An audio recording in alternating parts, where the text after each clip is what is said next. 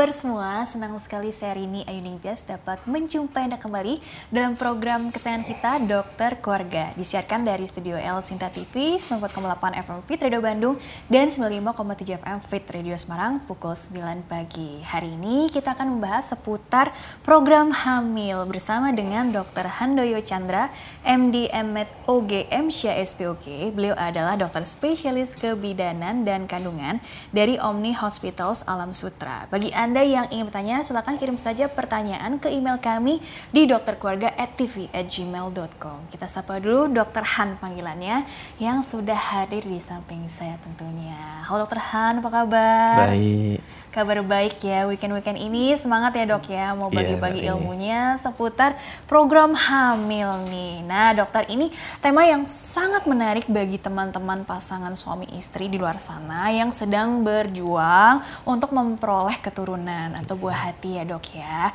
Jadi bahkan dengar-dengar nih ada sebagian teman juga yang maaf sampai resign loh dari kantor karena ingin fokus program hamil gitu ya. Karena kan memang sudah maaf dok udah usaha gitu ya eh, secara alami tapi kok belum juga ya dikaruniai buah hati gitu ya. Artinya kan memang dibutuhkan kesabaran dan intinya usaha nih yang nggak kenal lelah gitu ya dok ya. Tapi kita juga perlu kenal dulu dengan istilah program hamil nih gitu ya. Jadi jangan keburu melabel diri sendiri nih aduh jangan-jangan aduh maaf nggak subur ya atau apa gitu ya dok ya. Sehingga perlu program hamil nggak sih? Padahal nikah juga baru dua bulan gitu ya dok ya.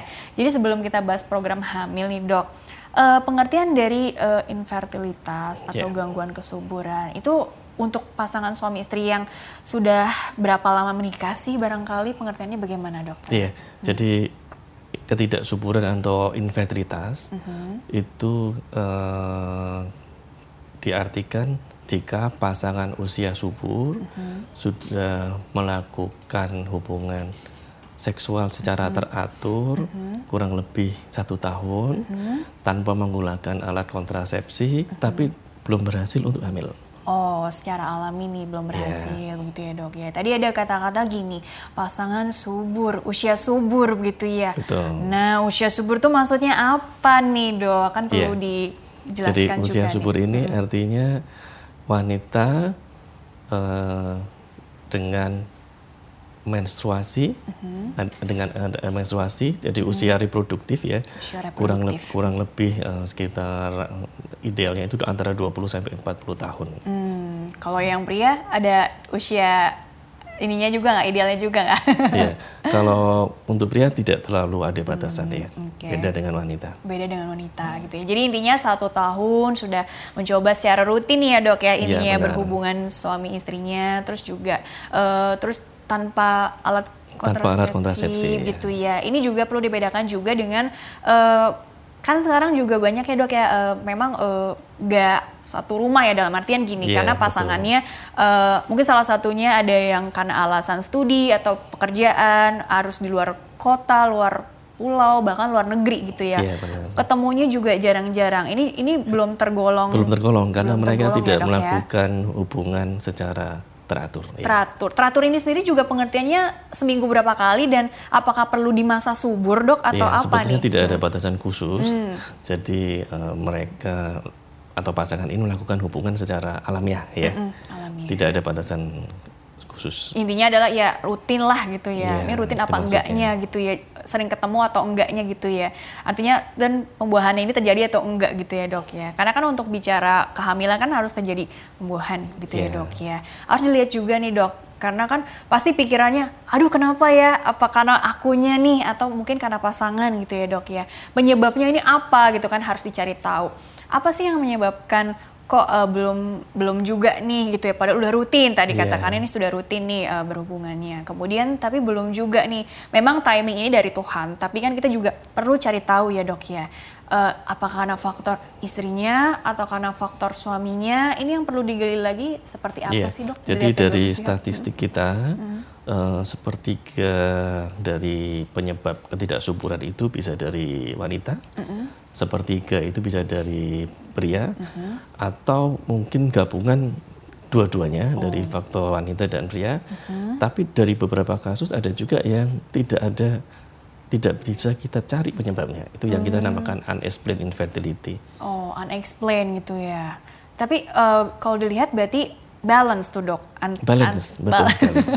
Artinya kan oh, dulu kan persepsinya aneh perempuannya nih gitu kan ya, yeah. atau jangan-jangan apa nih gitu ya. Jadi sebenarnya nggak begitu ya dok ya. Sama.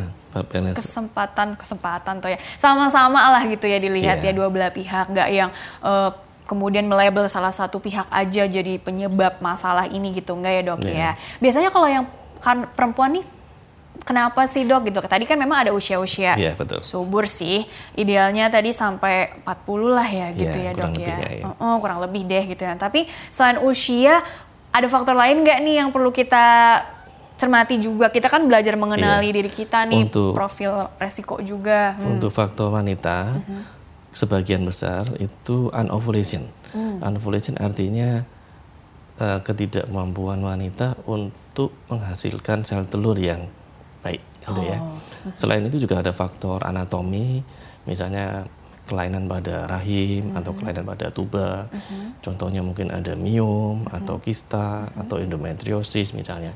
Atau faktor hormonal, mm-hmm. itu yang sangat mempengaruhi ketidaksuburan pada wanita. Oke, jadi tadi menarik ya beragam ya multifaktorial ya dok Benar. ya. Bang tadi uh, apa tuh masalah hormonal, masalah anatomisnya gitu yeah. ya, atau mungkin tadi ya faktor-faktor lain yang nanti perlu dicari tahu gitu ya, Betul. ya dok ya. Kalau yang faktor uh, suaminya nih dok, yeah. apa dok? Kalau faktor suami sebetulnya lebih simpel, mm -hmm. karena kita bisa tahu dari sper tes sperma yang dilakukan. Mm. Ya, jadi kalau tes sperma itu bisa juga gangguan pada jumlahnya. Mm -hmm atau gangguan pada gerak dari sperma itu uh-huh. baik atau tidak uh-huh. atau dari bentuk dari sperma. Oh. Apakah banyak yang cacat atau rusak? Oh, jadi intinya kuantitas dan kualitas si uh, sperma. Dari sperma itu. Oh, ini tapi nggak ke objin ya atau bagaimana dok kalau yang untuk pihak prianya nih? Iya, hmm. untuk uh, kasus-kasus infertilitas pada pria mm-hmm. biasanya ditangani andrologis mm-hmm. atau urologis. Oh, jadi bisa ke androlog, uh, bisa juga ke urologi gitu yeah, ya. Betul, hmm, kalau yang butuh pembedahan atau apa mungkin ke urologis, urologi yeah. gitu. Tapi kalau hormonal atau apa mungkin andrologis. Androlog, androlog gitu ya. Yeah. Tapi kalau untuk yang perempuannya memang di dokter objinnya gitu ya, Betul. Dok ya. Tadi ada kata-kata gini, faktor anatomis, faktor hormonal atau bahkan tadi uh, sel telurnya itu sendiri gitu ya, yeah, Dok betul, ya. Betul sekali. Mengapa usia ini akan menjadi sangat patokan ke sel telur kita gitu yeah. ya dok ya. Nah ini menarik nih dok, uh, sel telur yeah. dan kaitannya dengan Karena Tuhan memberikan wanita mm -hmm. uh, cadangan telur itu sudah tertentu mm. yang akan dipagunakan mm -hmm. tiap bulan pada saat ovulasi mm -hmm. sampai jumlahnya uh, berkurang mm -hmm. atau kritis itu sekitar usia 40 tahun. Mm. Yeah Beda dengan pria, kalau pria kan bisa diproduksi sperma kapan pun ya. Uh-huh. Beda dengan wanita. Oke, jadi intinya uh, seiring dengan pertambahan usia, cadangan sel telur jadi berkurang, berkurang yeah. gitu ya. Oh makanya sering dengar uh, apa ya lebih muda tuh katanya lebih, lebih, lebih kesempatannya muda. ini ya yeah, lebih betul. ini karena terkait dengan jumlah sel telurnya juga. Tapi selain jumlah kan juga harus matang gitu kan dok yeah. untuk terjadi pembuahan. Kalau jumlahnya banyak tapi nggak matang masalah juga kan itu ya, benar, ya dok ya. Jadi uh, maksudnya apa sih dok gitu untuk terjadi pembuat itu, itu sendiri kan memang uh, sel telur tadi perlu dilihat dan bertemu juga dengan si spermanya ini gitu ya, ya. terhalang Jadi, atau sesuai enggak. dengan hmm. siklus menstruasi hmm. uh, telur itu akan jadi matang hmm. kurang lebih sekitar uh, 10, 12 sampai 14 hari. Hmm. Kemudian dia akan dilepaskan dari indung telur yang kita namakan ovulasi. Mm -hmm. Jika telur ini dibuahi oleh sperma dengan baik, mm -hmm. akan jadi pembuahan terjadi pembuahan yeah. gitu ya. Tapi kan kita juga tadi perlu uh, dilihat juga nih gitu kan um, frekuensinya juga berhubungannya segala macam. Terus jadi intinya oh, mengapa mengapa demikian sih gitu kita harus cari tahu penyebabnya dengan pemeriksaan yeah, sih ya dok ya. Pemeriksaan gitu yang ya. kita lakukan selama program hamil itu. Oke, okay. karena ini kan tadi bicaranya program hamil. Program hamil tuh berarti pengertiannya yang tadi buat yang secara alami nggak belum juga gitu ya dok ya. Jadi program hamil ini pengertiannya juga bagaimana? Ya, hmm. jadi program hamil ini adalah metode yang memang terbukti -hmm. baik -hmm. dan sukses uh, yang kita lakukan pada pasangan usia subur dengan masalah kesuburan. -hmm. dengan cara mencari penyebab, hmm. kemudian kita menangani penyebabnya itu hmm. sampai hamil. Sampai tuntas, iya, sampai, ya, sampai terjadi kehamilan itu sendiri begitu ya, ya dok ya. Tapi memang kebanyakan nih dok kalau di Omni Alam Sutra gitu ya dok ya, itu uh, faktor lebih ke karena hormonal tadi atau memang anatomis ya, tadi ya dok ya? Sebetulnya hmm. kalau kita bagi untuk faktor uh, laki atau wanita itu 50-50 uh, ya. Sedangkan tuh. untuk faktor 50 untuk faktor wanita uh -uh. yang terbanyak itu yang anovulation. Hmm. Jadi ketidakmampuan wanita uh -huh. untuk mengeluarkan telur yang bagus. Matang. Sebagian besar ya, hmm. matang itu. Hmm, hmm. Sedangkan sebagian kecil juga bisa karena kelainan anatomi. Hmm misalnya tubahnya buntu, okay. atau ada kelainan pada rahim misalnya polip atau miom, mm -hmm. ya, atau kasus-kasus yang kista hmm. seperti endometriosis itu ya. Oke, jadi justru itu lebih lebih sedikit lebih lebih sedikit gitu ya bila yeah, dibandingkan, dibandingkan dengan, dengan yang anovulation. Anovulation tadi gitu ya. Nah ini berarti erat kaitannya dengan lifestyle atau si hormonal. Ya betul. Jadi lifestyle bagaimana penting sekali. dok? Hmm. Lifestyle penting sekali uh, seperti pola hidup sehat untuk mm -hmm. pasangan ya. Mm -hmm. uh, idealnya mereka mempunyai um, berat badan yang ideal. Hmm. Indeks masa tubuh iya, ideal. Ya, betul, indeks masa hmm. tubuh ideal. Hmm. Uh, selain itu pola hidup seperti merokok hmm. atau minum alkohol hmm. atau makanan yang kurang sehat tentu hmm. akan mempengaruhi kualitas dari telur atau sperma. Hmm gitu ya makanya kan uh, kalau mau program tuh bener-bener harus lifestyle-nya diperbaiki gitu ya, ya atau bener. bahkan dari udah sering denger ya dari remaja putri atau apa uh, harus atau remaja putra juga harus benar-benar memperhatikan membangun pola hidup yang sehat supaya nanti ketika dia di usia yang tadi matang reproduksi dan menikah lebih mudah iya lebih mudah untuk memperoleh keturunan maksudnya Betul. begitu ya dok ya udah dibangun dari dulu dulu sekali gitu ya dok ya yeah. hindari tadi misalnya apa nih merokok atau alkohol segala macam gitu ya dok ya. Jadi lebih banyak ini menarik sih dok karena lebih banyak ke masalah hormonal gitu ya dok ya dibandingkan yang mungkin tadi ada polip, ada miom yang butuh treatment khusus gitu yeah, ya dok ya. Itu lebih sedikit. Lebih sedikit. Jadi kalau masalah hormonal kan kita juga sering dengar apa sih masalah PCOS lah atau apa atau mungkin ada keluhan-keluhan yeah. lain Jadi juga. Jadi PCOS gitu. ini sebagian besar kaitannya dengan anovulation itu ya. Anovulation. Anovulation. Jadi uh, kita definisikan PCOS itu polycystic ovarian syndrome. Mm -hmm. uh, ini adalah bawaan dari wanita. Mm -hmm. Menurut saya bukan suatu kelainan atau penyakit, mm -hmm. tapi pada orang-orang yang PCOS itu indung telur uh, kesulitan untuk membuat telurnya matang setiap bulan. Mm. Jadi kecil-kecil. Nah, untuk kecil, seperti ini Tapi jumlahnya jumlahnya banyak sekali. Hmm. Nah, untuk yang seperti ini memang perlu program hamil hmm. supaya lebih mudah untuk mendapat keturunan. Oke, okay. ya. itu bawaan ya dok ya? Bawaan dari lahir. Uh, apakah mungkin ciri-cirinya terkait dengan tadi yang uh, indeks masa tubuh gini? Betul, terkait sebagai jadi apa? untuk PCOS hmm. itu sekitar 50% biasanya ob obes atau 50. gemuk ya. Tapi yang nggak obes juga? Yang nggak obes juga kurus, ada. Kurus juga banyak ya. Untuk yang tidak obes hmm. biasanya tidak terlalu sulit untuk hamil. Hmm. Sedangkan PCOS yang dengan kegemukan atau obesitas hmm. lebih sulit untuk hamil. Hmm. Ya. Jadi selalu kita sarankan untuk yang PCOS hmm. turunkan berat badan dulu. Okay. Bahkan bisa hamil alamiah. Oh, Ya, meskipun tanpa obat ya. Uh, uh. Sedangkan untuk yang eh, kasus-kasus uh, tertentu yang tidak yang setelah dilakukan perubahan gaya hidup, uh -huh berat badannya sudah turun, mm -hmm. belum mhm. bisa hamil, mm -hmm. tentu kita harus berikan obat-obat untuk induksi, induksi supaya induksi ovulasi ya, mm -hmm. atau bahkan stimulasi ovul ovulasi supaya telurnya matang. ada matang. Ah, gitu Oke, okay. ya. jadi memang ada sebagian yang perlu dipancing gitu Betul, istilahnya, istilahnya ya dok dipancing. ya. Tapi dibantu.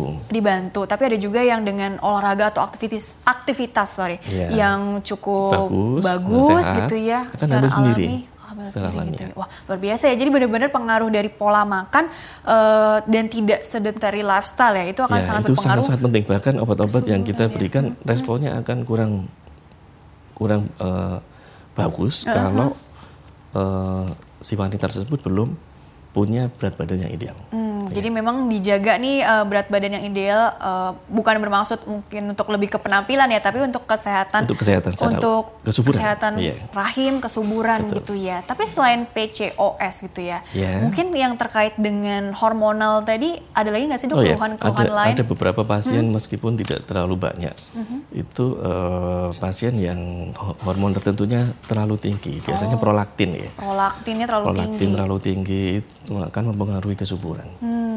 Itu nampak nggak sih dok dari mungkin siklus haid kita yang mungkin agak lebih yeah. terganggu Untuk, untuk yang apa? hyperprolaktinemia hmm. biasanya pasien akan amenorea hmm. atau haidnya tidak teratur, hmm. bahkan memanjang. Ada pasien yang ke kita dua tahun tidak haid hmm. misalnya. Hmm.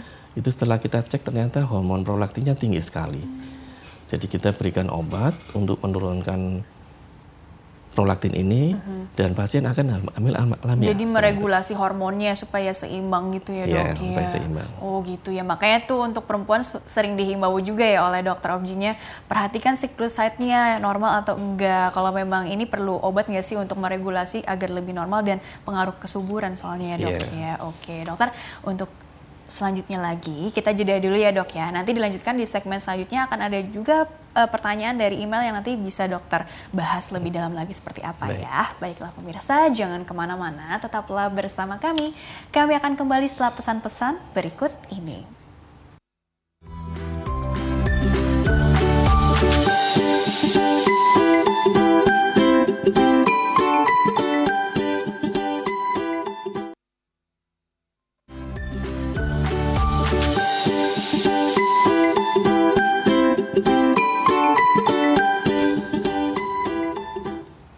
Ya pemirsa terima kasih Anda masih bersama kami Dokter Keluarga, masih bersama dengan Dokter Handoyo Chandra, MD, MMed, OGM, SHSPOK. Beliau adalah dokter spesialis kebidanan dan kandungan dari Omni Hospital Alam Sutra, masih membahas seputar program hamil. Dan Dokter Han dilanjutkan kembali ya bahasannya. Jadi tadi kan tipsnya nih bagi perempuan nih, uh, perhatikan siklus haidnya, tadi normal atau enggak gitu ya. Kalau misalnya kita kurang memperhatikan takutnya nanti kan ditanya siklus headnya e, bagaimana lancar nggak? Kapan mens terakhir? Gitu kan. Wah kelupaan tuh. Itu kan takutnya jadi apa ya meng, membuat dokternya juga nanti menganalisisnya jadi jauh lebih sulit ya dok ya. Jadi yeah. kan iya. intinya kita pahami ada gejala juga nggak sih saat mens segala macam. Karena itu nanti bisa berkaitan juga nggak sih dengan pemeriksaan dan kira-kira potensinya ini gangguan kesuburannya ini karena apa gitu ya dok ya dan pemeriksaan itu sendiri juga untuk mencari tahu apa penyebabnya langkah-langkahnya juga bagaimana itu dok? Iya oke okay. jadi pertama biasanya kita akan melakukan anamnesis atau hmm. bertanya ke pasangan tersebut hmm. misalnya uh, haidnya teratur atau tidak uh.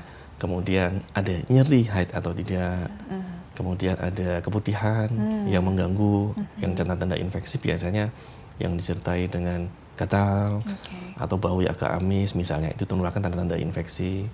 Kemudian kita juga tanya bagaimana hubungan suami istri tersebut, mm -hmm. apakah ada masalah, kadang-kadang ada ejakulasi dini yeah. misalnya, mm -hmm. atau bahkan ada uh, beberapa kasus yang terakhir ini uh, ada yang sudah menikah dua tahun ternyata belum pernah berhubungan sama sekali Wah, iya. karena si uh, ibunya ketakutan tiap kali hmm. berhubungan. Ini kan hmm. sesuatu yang hmm. yang yang kita cari biasanya. Masalah, psik Masalah psikis di mana. gitu ya dok karena ya. psikis betul. Hmm, hmm, hmm. Kemudian kita lanjutkan dengan pemeriksaan. Hmm. Untuk pemeriksaan yang rutin biasanya kita lakukan USG. Hmm. Untuk lihat apa ada kelainan anatomi, misalnya miom, hmm. kista, hmm. atau polip itu akan kita lihat atau beberapa kelainan kongenital atau kelainan bawaan tertentu. Ada juga yang rahimnya ada dua, misalnya. Oh. Itu kita ada beberapa kali. Waduh. Kemudian juga kita biasa, biasanya melakukan tes namanya histosalpingografi. Uh -huh. Ini dilakukan oleh radiologis uh -huh. untuk melihat mm, keadaan tubuhnya apakah ada masalah uh -huh. pemuntuan atau tidak. Uh -huh. Kemudian beberapa kasus perlu kita lakukan pemeriksaan darah. Hmm. Biasanya kita lakukan pemeriksaan hormonal ya. Hmm.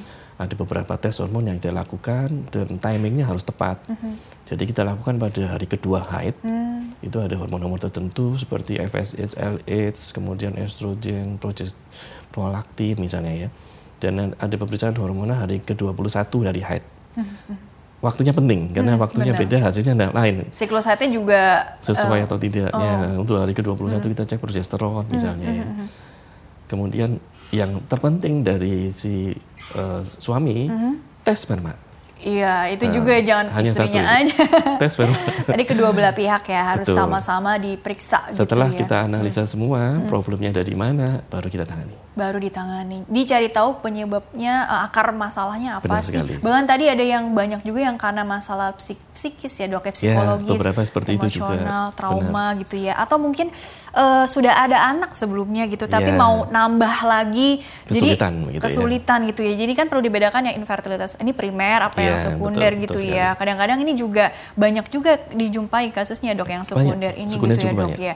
Eh, karena setiap kehamilan itu kan bawa resiko masing-masing ya dok ya. Iya. Bisa jadi yang kehamilan pertama aman-aman aja, tapi Iya, yang betul. kedua mungkin agak berbeda kasusnya ya berbeda dok sampai ya. sampai keguguran berkali-kali misalnya itu juga Nah, bisa riwayat sebelumnya sep- seperti tadi keguguran berulang itu perlu Betul. dicari tahu penyebabnya apa segala macam. Soalnya eh, tadi yang menarik dok karena ketika kita haid gitu ya barangkali nyeri gitu kan dianggap sesuatu yang normal atau Iya. mungkin jangan-jangan ada permasalahan anatomis tapi dia nggak mengalami keluhan sama sekali nggak Iya. taunya itu eh, mengganggu kesuburan juga gitu ya dok ya jadi memang pentingnya pemeriksaan sekali lagi ya dok ya pemeriksaan tuh minimal tadi USG ya dok ya USG, betul. USG kalau yang tadi ada lihat tuba falopinya segala macam dengan HSG. HSG gitu ya HSG. tergantung temuannya pada saat itu dan juga jangan lupa pihak laki-lakinya juga diperiksakan juga Tes gitu ya dok. spermanya. tes sperma juga gitu ya dan kemudian apa ukurannya dok Eh, ketika kita sudah ketahuan hasilnya diobati kemudian dicoba secara alami ternyata dipancing obat ini itu Iya, betul ternyata kok belum menunjukkan hasil Iya, ya iya. bahkan ada yang maaf dok gonta-ganti dokter gitu ya, Iya, dok betul. ya Heeh. jadi pada prinsipnya eh, kita lakukan terapi, Hmm. misalnya contohnya induksi ovulasi ya, itu untuk wanita dengan anovulation. Hmm.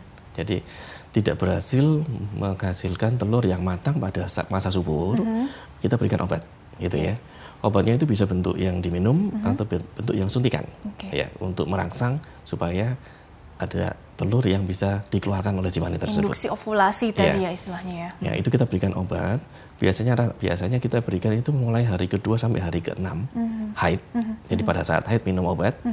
Terus kita USG hari ke-10 atau hari ke-12 misalnya antara itu untuk lihat keberhasilan obatnya itu. oke Kalau misalnya tidak berhasil eh, telurnya tidak matang, obatnya ditambah atau obatnya diganti. oh jadi dosisnya diganti atau Ya. di, diubah atau gitu dirubah ya gitu ya. Bahkan mungkin ya. perlu yang suntikan misalnya.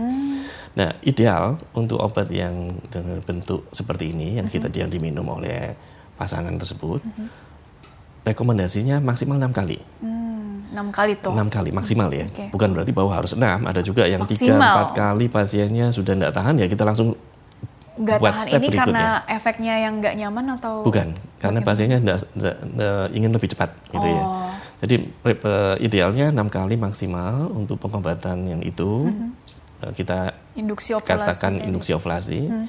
Jika tidak berhasil, step berikutnya adalah inseminasi. Hmm, Inseminasi juga sama, kita lakukan maksimal enam kali. Mm-hmm. Jika tidak berhasil juga, bayi tabung. oke Dan jadi bayi tabung pun rekomendasinya maksimal enam kali oke rekomendasi tapi bukan berarti bahwa tidak eh, dilarang eh, eh, lebih dari enam silakan saja Eh, ya namanya usaha gitu ya dok ya Betul. demi memperoleh buah hati yang didamba-dambakan gitu ya tapi eh, tadi berarti stepnya adalah induksi ovulasi istilahnya di Istilahnya alamiah gitu aja ya. iya alamiah gitu ya. Tapi kan juga perlu diperhatikan juga eh, lifestyle-nya tadi ya pola makannya Betul, atau ha. mungkin sumber utamanya apa sih gitu ya. Jadi itu yang barangkali mungkin ada tips-tips juga nanti perbaikan pola gizi atau pola aktivitas berat badan tadi segala macam dan faktor resiko lainnya disingkirkan Betul, gitu ya dok ya. kita- kita singkirkan pasiennya tidak ada polip, miomnya tidak bermasalah, kistanya tidak bermasalah, ya kan? Spermanya sudah oke.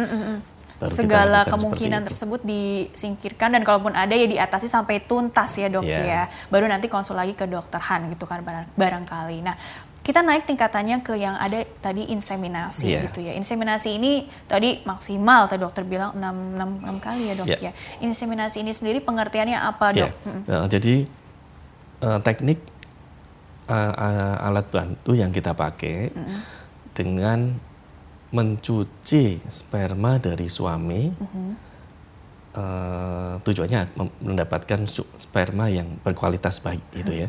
Kemudian kita masukkan ke dalam rahim si ibu agar uh, lebih mudah untuk si sperma ini lebih mudah untuk membuahi si telur. Ya, itu inseminasi. Gitu ya. Iya. Langsung istilahnya tek ya. Begitu ya dok ya. Terus kemudian ada persiapan khusus nggak sih untuk si ibunya Ya, atau si untuk inseminasi bapaknya? ini Hmm, eh, biasanya kita juga melakukan stimulasi, simulasi juga. stimulasi ovulasi dulu ya. Mhm. Jadi kita berikan obat untuk ibu supaya telurnya matang dulu. Hmm. Karena jangan sampai kita masukkan sperma tidak ada telur di dalam. Jadi stimulasi dulu, Ah. telurnya matang, sudah siap sudah siap, Hmm. terus kita berikan suntikan pemuncah telur. Itu biasanya kira-kira 32 sampai 36 jam sebelumnya. Oke. Mhm. Gitu ya. Setelah itu baru dilakukan inseminasi pada hari berikutnya. Dan cara mengetahui ini berhasil atau Ya. tidaknya, bagaimana follow up-nya juga? Dua minggu setelah inseminasi itu sudah bisa tes. Eh, dites lagi Tes gitu ya, dua, ya, dua minggu tes gitu ya. Kemudian nanti, oh kalau yang ternyata oh positif gitu berarti Ya. berhasil Betul. gitu ya dok ya. Tapi ada follow up, follow up lagi nggak sih dok? Atau tadi kan ada yang maksimal enam kali, berarti ada kemungkinan untuk belum berhasilnya juga begitu ya Betul, dok betul ya. sekali itu, Oke. ya. Itu uh, bisa dilihat dari apa sih dok? Apa uh, unexplained atau faktor penyulit lainnya juga dok? Misalnya apa tadi selain usia, mungkin faktor-faktor lain juga Ya, ya. yang perlu dievaluasi Faktor-faktor- lagi. Hmm. Betul sekali. Jadi faktor itu kita evaluasi ada masalah di mana ya. Iya. heeh. Jadi beberapa pengalaman yang kita dapat, misalnya Hmm. eh, telurnya sudah matang, kemudian eh, sperma yang sudah dicuci sebelum dimasukkan ke dalam rahim untuk inseminasi itu bagus, tapi belum jadi juga. Itu ada dua hal penting yang tidak bisa kita tangan, tidak tidak bisa kita eh, tangani dalam inseminasi ya. Pertama, eh, apakah sperma yang kita masukkan ke dalam rahim itu, apakah dia mau membuahi si telur? Hmm, Nah, saya- mau membuahi situ Nah, loh, istilahnya itu, itu, begitu itu ya. sesuatu yang yang di luar kontrol inseminasi. Iya iya. Atau setelah telur itu membuahi, eh dibuahi oleh sperma, apakah si calon bayi ini mau menempel di dalam rahim atau tidak? Oke, menempel atau tidak di dalam iya. rahim, gitu ya dok ya. Untuk untuk hamil ya. Jadi ada dua hal itu yang bisa, tidak bisa dikontrol oleh inseminasi. Iya, itu memang balik lagi ke timing dari Tuhan juga sih Betul barangkali sekali, ya itu dok maksudnya. ya. Oke, maksudnya seperti itu ya. Baiklah, kita masuk ke pertanyaan email dulu ya dok ya. Nanti dilanjutkan Baik. kembali seputar inseminasi atau bayi tabung ya. Karena ini Ya. menarik juga untuk dibahas lebih dalam lagi. Tapi pertanyaan email dulu nih. Jadi bagi pemirsa yang ingin bertanya via email, silahkan kirim saja pertanyaan ke email kami di dokterkeluarga@tv@gmail.com dengan format lengkap seperti di bawah ini nama, usia, tempat tinggal atau asal kota. Baik, ini ada tiga pertanyaan dok. Ini sudah diseleksi ya yang berkaitan dengan tema pertanyaannya. Pertama dari Ibu Wahyuni. Halo dokter, saya sudah menikah 9 tahun. Iya. 9 tahun, eh, November 2018, berarti tahun lalu ya dok ya. Saya hamil alami, alami tapi keguguran. Oke. Saya PCOS, suami normal. Saya ada indikasi diabetes, jadi saya mesti bagaimana ya? Umur saya 29 tahun, berarti nikah kurang lebih usia 20 ya, karena kan ini 9 tahun pernikahan. Suami 35 tahun, terima kasih. Usia 29 dok, sudah 9 tahun menikah, eh, tapi alhamdulillah tahun lalu ini berhasil Iya, hamil iya. secara alami, namun eh, keguguran Iya. gitu, ada PCOS, indikasi diabetes. Ya, oke. Eh, Jadi bagaimana? untuk eh, ibu sepe- seperti ini, Ibu Wahyuni Ibu tadi Wahyuni, ya. maaf ya. Untuk Ibu Wahyuni ini eh, PCOS memang bisa hamil alamiah, Mhm. tapi resiko keguguran dari wanita dengan PCOS itu double dari dua kali lipat dari yang normal. Hmm. Jadi wanita yang tanpa PCOS itu resiko keguguran antara 10 sampai 20 persen. Sedangkan untuk PCOS itu lebih tinggi dari itu, 20 sampai bahkan biasanya 40 persen. Ya, jadi resiko naik. Kemudian resiko ini ternyata setelah diteliti lebih banyak berkaitan dengan faktor berat badan. Jadi terutama untuk yang kegemukan atau obes. Jadi sebaiknya sebelum ham- rencana hamil turunkan berat badan dulu. Oke. Itu yang paling penting. Karena akan menurunkan resiko dari keguguran. Ya.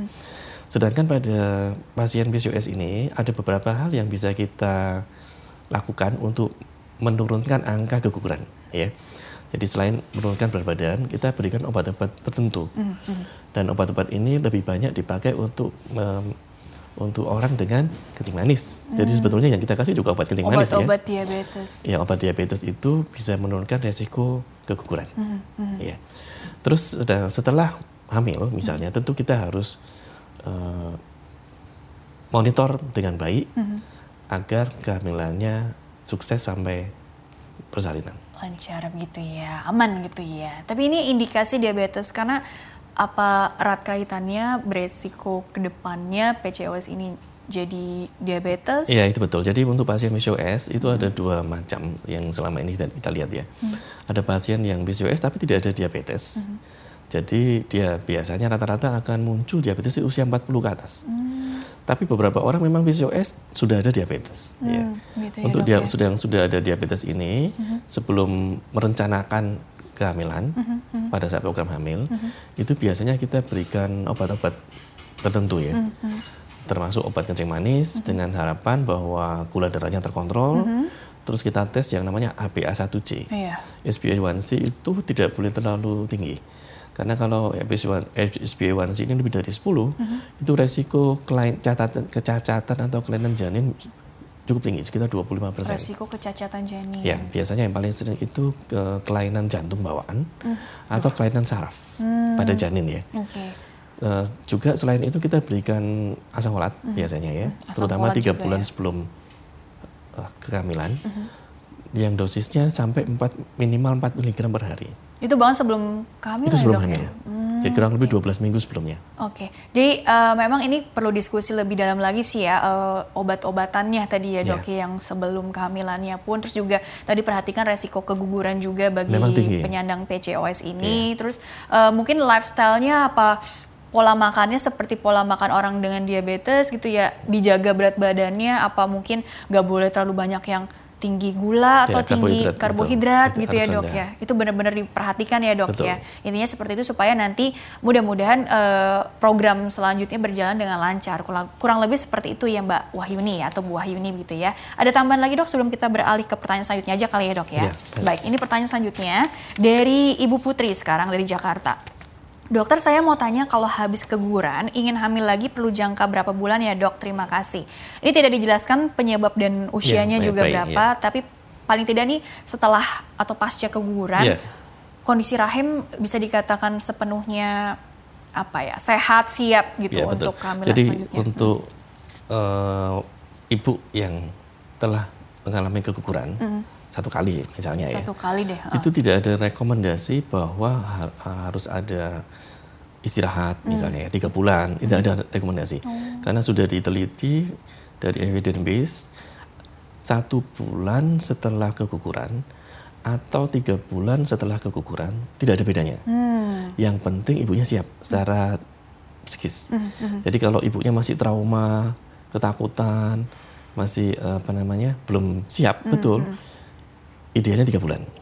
Sampai siap. Atau bahkan sampai siap ya. Jadi kembali bulan ke juga bisa. mentalnya si ibu itu ya, ya. sedangkan ibu yang sudah siap silakan setelah keguguran bulan depannya hamil lagi pun boleh. Hmm, ya sedangkan untuk kasus-kasus tertentu seperti recurrent miscarriage atau keguguran tiga kali lebih berturutan Hmm. nah tentu harus kita cari penyebabnya dulu Itu kemungkinan apa dok kalau yang sampai maaf tiga kali Iya, banyak banyak sekali faktor yang yang bisa menyebabkan recurrent miscarriage ya. Hmm, Eh, pengalaman kita salah satu yang cukup terkenal itu namanya EPS.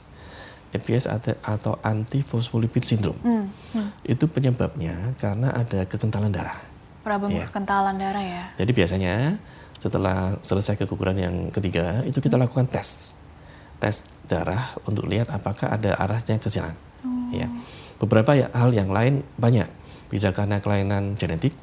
Genetik itu dari si orang tua misalnya ya. Ada ada kelainan misalnya balance translocation. Itu memang yang berkaitan dengan recurrent miscarriage. Terus juga kelainan anatomi misalnya. Di dalamnya itu biasanya ya rahimnya ada dua misalnya.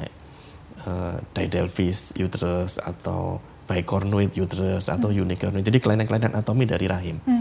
Itu juga bisa menyebabkan keguguran berulang terus kita tes lain misalnya mungkin ada kelainan-kelainan yang paling cukup sering ada kelainan tiroid jadi pasien ada tiroid, gangguan tiroid atau kencing manis. Hormonal lah gini ya, berarti atau penyakit metabolik atau penyakit tadi. yang yang cukup banyak autoimun ya. Autoimun. Autoimun SLE, lupus erythematosus itu juga bisa eh, termasuk salah satunya yang EPS. Oke, jadi kadang baru ketahuan ada penyakit yang mendasarinya karena keguguran berulangnya ini ya Betul. dok ya. Karena kekurangan baru kita tes. Pada saat ya memang proses menuju hamilnya ini gitu ya dok ya. Karena kalau misalnya belum nikah gitu kan nggak nggak ketahuan juga kalau iya gitu. jadi itu memang ya aduh jadi ketahuannya setelah memang menikah gitu ya dok ya atau program hamil ini gitu ya yang harus segera ditreatment atau bagaimana barangkali. Dan pertanyaan selanjutnya kalau begitu dokter. Iya, baik. Uh, supaya nggak berlama-lama gitu ya karena ada satu pertanyaan lagi nih dari Setio Jakarta. Oh ini bapak-bapak nih yang bertanya. Iya. Dear dokter, saya umur 36, istri 24 tahun. Kami sudah berumah tangga 2 tahun, tapi saya pulang ke rumah itu jarang karena saya harus bekerja di luar negeri.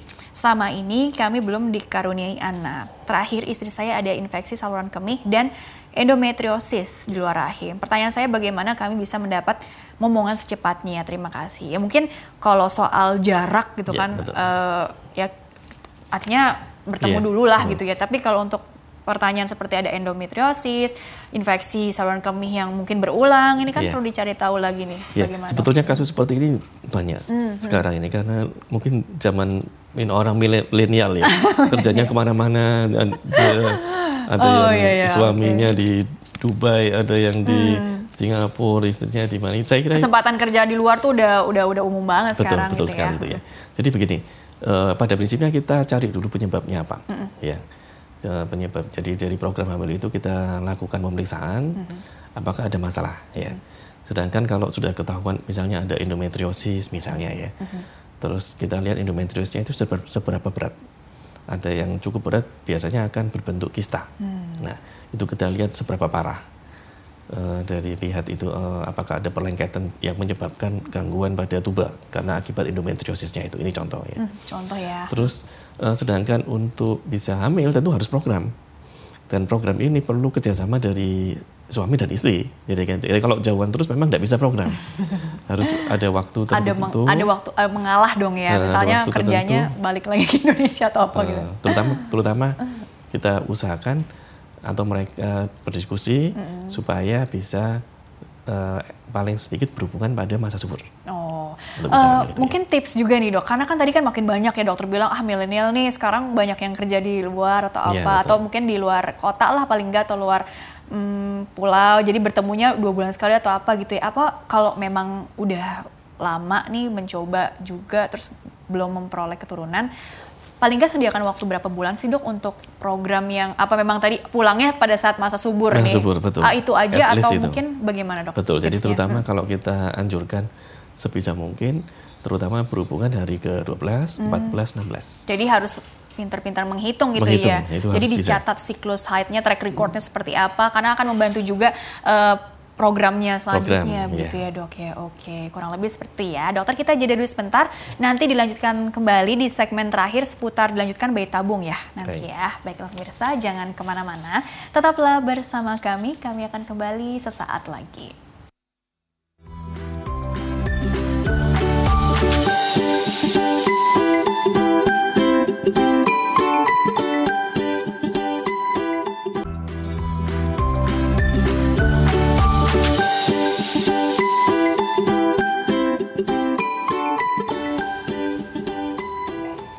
Ya pemirsa terima kasih Anda masih bersama kami di program Dokter Keluarga Masih membahas seputar program hamil bersama dengan Dr. Handoyo Chandra MD M OGM SPOK Beliau adalah dokter spesialis kebidanan dan kandungan dari Omni Hospitals Alam Sutra Dan Dr. Han dilanjutkan kembali di segmen terakhir Sebelum ke closing statement, eh, sekarang bahas seputar bayi tabung gitu ya dok ya. Bayi tabung ini kan tadi kan ada dokter bilang juga ada maksimal atau apa gitu Iya. ya. Tapi intinya inseminasi udah dicoba belum berhasil juga.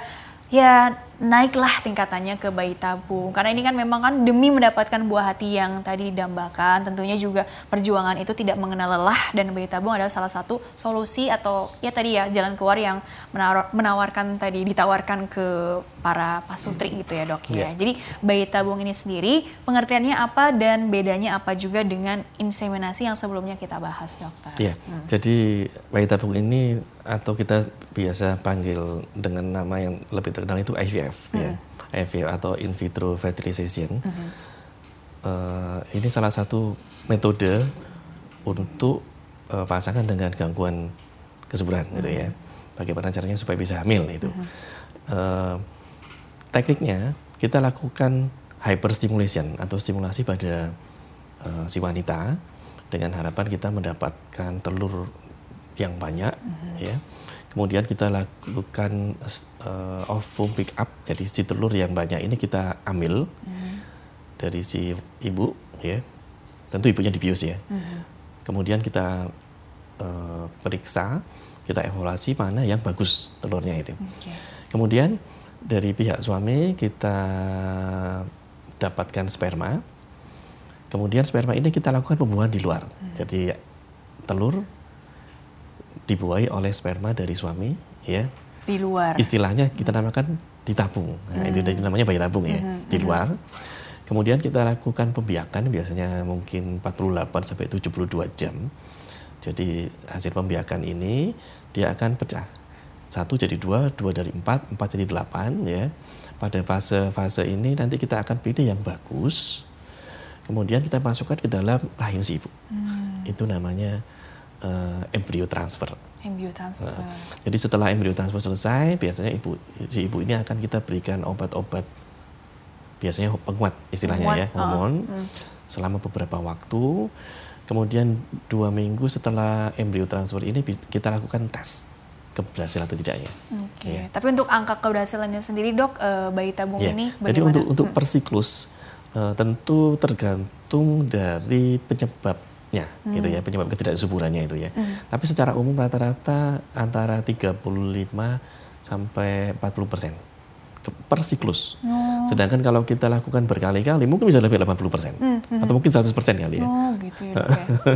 Jadi berkali-kali gitu ya dok ya. Tapi untuk uh, follow up-nya tadi kan dilihat lagi hasilnya, terus bahkan tadi kasih obat penguat segala macam. Yeah. Iya. Uh, kemudian juga apalagi sih dok yang perlu diperhatikan juga gitu ya demi keberhasilan programnya iya, okay. sendiri ya. Jadi beberapa orang cerita misalnya setelah bayi tabung itu harus istirahat, bed rest total. Iya gitu kan. Tidak ada rekomendasi seperti itu ya. Okay. Jadi aktivitas normal dengan yang bed rest tidak ngapa-ngapain juga mm -hmm sama ya. Oke, jadi relax aja nggak nggak perlu yang harus begini harus begitu Tidak gitu harus. ya. Intinya adalah uh, pikiran ini harus tenang, ya, kondisinya di bawah happy, ya. dukungan banyak berdoa, banyak berdoa benar, dukungan dari orang-orang sekitar, terutama suami ya tadi ya, ya. karena kan ini kan uh, bersama usaha bersama Betul gitu ya. sekali. ya. Dan juga tadi mungkin dari keluarga besar juga ciptakan lingkungan yang mendukung ya dok ya, kurang lebih seperti itu. Mungkin juga sebelum ke closing statementnya dok, jadi uh, tipsnya juga barangkali buat yang sedang pasang, pasangan suami istri yeah, ini. Yeah, yang sedang program hamil di luar sana gitu ya. Jadi memang dicari tahu penyebab itu sudah pasti, tapi supaya lebih tenang secara psikis, siap secara mental juga ya nggak cuma fisik aja yang dipersiapkan tapi juga tadi kesiapan mental apalagi mau jadi calon ayah mau jadi yeah. calon ibu yang syukur-syukur nanti bisa membesarkan anaknya dengan optimal, anaknya juga bisa tumbuh dan berkembang dengan baik, gitu jadi harapan kebanggaan keluarga dan negara tentunya gitu ya dok ya. Jadi apa sih tipsnya sebelum closing statement juga untuk kesiapan mentalnya ini barangkali? Oke, okay, ya. hmm. jadi untuk pasangan usia subur hmm. kita anjurkan pola hidup sehat, yeah. ya, lifestyle modification, kemudian eh, yang terpenting itu jangan lupa berat badan, berat badan, berat badan yang ideal. Hmm terus tidak merokok, mm-hmm. tidak minum alkohol mm-hmm. gitu ya. Kemudian terutama diutamakan berhubungan pada masa subur. Betul. Terutama ya. Di masa subur ini. Jika satu tahun ternyata belum bisa berhasil, kita lakukan program ini. Oke, jangan ya. lupa tadi uh, berdoa gitu jangan, ya dok. Ya? Iya, banyak berdoa karena banyak berdoa. Tuhan yang menentukan bukan kita. Oke, jadi kesimpulannya dokter mengenai tema hari ini dari semua tadi ya materi-materi yang sudah disampaikan, mungkin singkat saja sebagai closing statementnya. Silakan dokter. Iya, uh, untuk pasangan usia subur dengan gangguan kesuburan, hmm. uh, jangan putus asa. Betul. Karena kita berusaha hmm. dan mudah-mudahan Tuhan memberikan keturunan pada okay. pasangan tersebut. Amin ya rabbal alamin. Jadi pada intinya adalah uh, berikhtiar, berusaha itu tetap ya dok ya dicari Betul, tahu yeah. penyebabnya optimis pada saat dan cepat prosesnya. Benar sabar segala macam. Dan serahkan hasilnya uh, waktu yang tepatnya ini biar Tuhan nanti yang menentukan gitu ya. Berdoa terus gitu ya. Benar. dan jangan lupa juga dukungan dari orang-orang sekitar itu sangat penting gitu ya dok ya. Betul. baik dokter Hal terima kasih telah berbagi ilmunya di sini.